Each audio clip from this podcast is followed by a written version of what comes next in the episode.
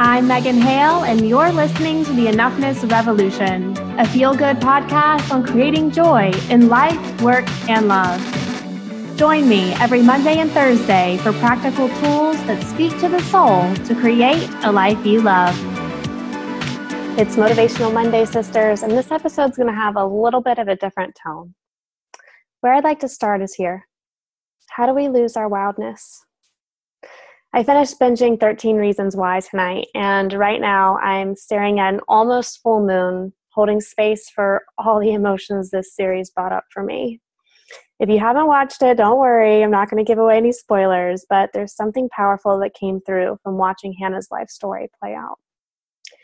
Here was a girl who was in touch with her wildness. But where did things go astray? I think we all know. I think we all know that feeling of watering ourselves down, second guessing ourselves, feeling insecure, or feeling helpless when others think something of us that isn't anywhere close to our true character. The way we start to feel as though we're not okay as we are. That sense of homelessness we feel when we don't feel at home with ourselves or we feel ashamed of who we've become. And this thing is palpable. It's enough to make you want to crawl out of your skin. I felt it. I think we all have. And it's enough to make you want to numb. I think we all have ways we avoid the feelings of shame. I mean, honestly, who wants to feel it? That's why we may try to overcorrect or overprove ourselves, why we strive for such perfection or big goals. It's a way to distance ourselves as much as possible from the insecurities we feel inside. And when we don't develop healthy ways of coping, there's tons of toxic ways we learn to escape. Trust me. As I was watching Hannah's story, everything started to go awry when she was slut shamed. When boys spread rumors about her sexual promiscuity, one of the easiest ways we lose our power as women. It's been a way to keep us small for centuries. I felt it. Maybe you have too. And slowly but surely, Hannah starts to feel less and less okay in her body, less and less like her body is all her own. She starts to feel homeless when what she desperately needs is a way to come back home. Have you made that journey back lately? Home to who you are, home to the wildness that is you and always has been. I know there are still barriers that stand in your way because they also stand in mine. That's why we do the inner work of healing and transformation and alchemizing pain into love because that's the only way home. That's the only way we, we restore our power by healing our shame. Layer by layer, as it presents itself, giving ourselves more and more permission to be our fullest expression of who we are. And it is magnificent when we do, and heartbreaking and tragic when we don't. I've done several interviews this past year describing some of the deep level work I've done in healing some of my layers, and I liken it to walking into a room where all your insecurities are sitting in a circle. There are past regrets, past mistakes, other people's opinions of you, broken relationships and burned bridges, the words one of your parents said, moments of self abandonment, maybe even moments of abuse. You know, all, all the cozy, good, feel good stuff. Not. and most of us would see that circle and immediately shut the door. Fuck that. I'm not going in there. Facing those things is facing the truth, except those things aren't your truth.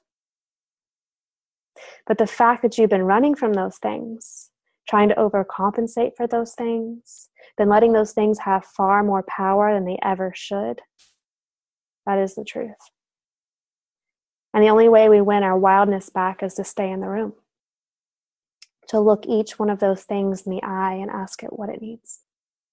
That's where transformation happens, where we can start to alchemize the pain into love and reach out for help when we need it. And P.S., we all need it. Over time, that circle gets smaller and smaller, and we become less afraid of being in the room. We don't need to slam that door or even keep it closed all the time because there aren't any more monsters hiding in there. We know those things aren't our truth. Our courage is, our wildness is. And every time we remind ourselves of our truth, we come home to ourselves again. And that's what Hannah needed to come home, to reclaim her wildness, to not give her power away to other people's opinions. But that's hard, isn't it? To not care what other people think when you're a teenager. Hell, it's hard to not care what other people think when you're an adult.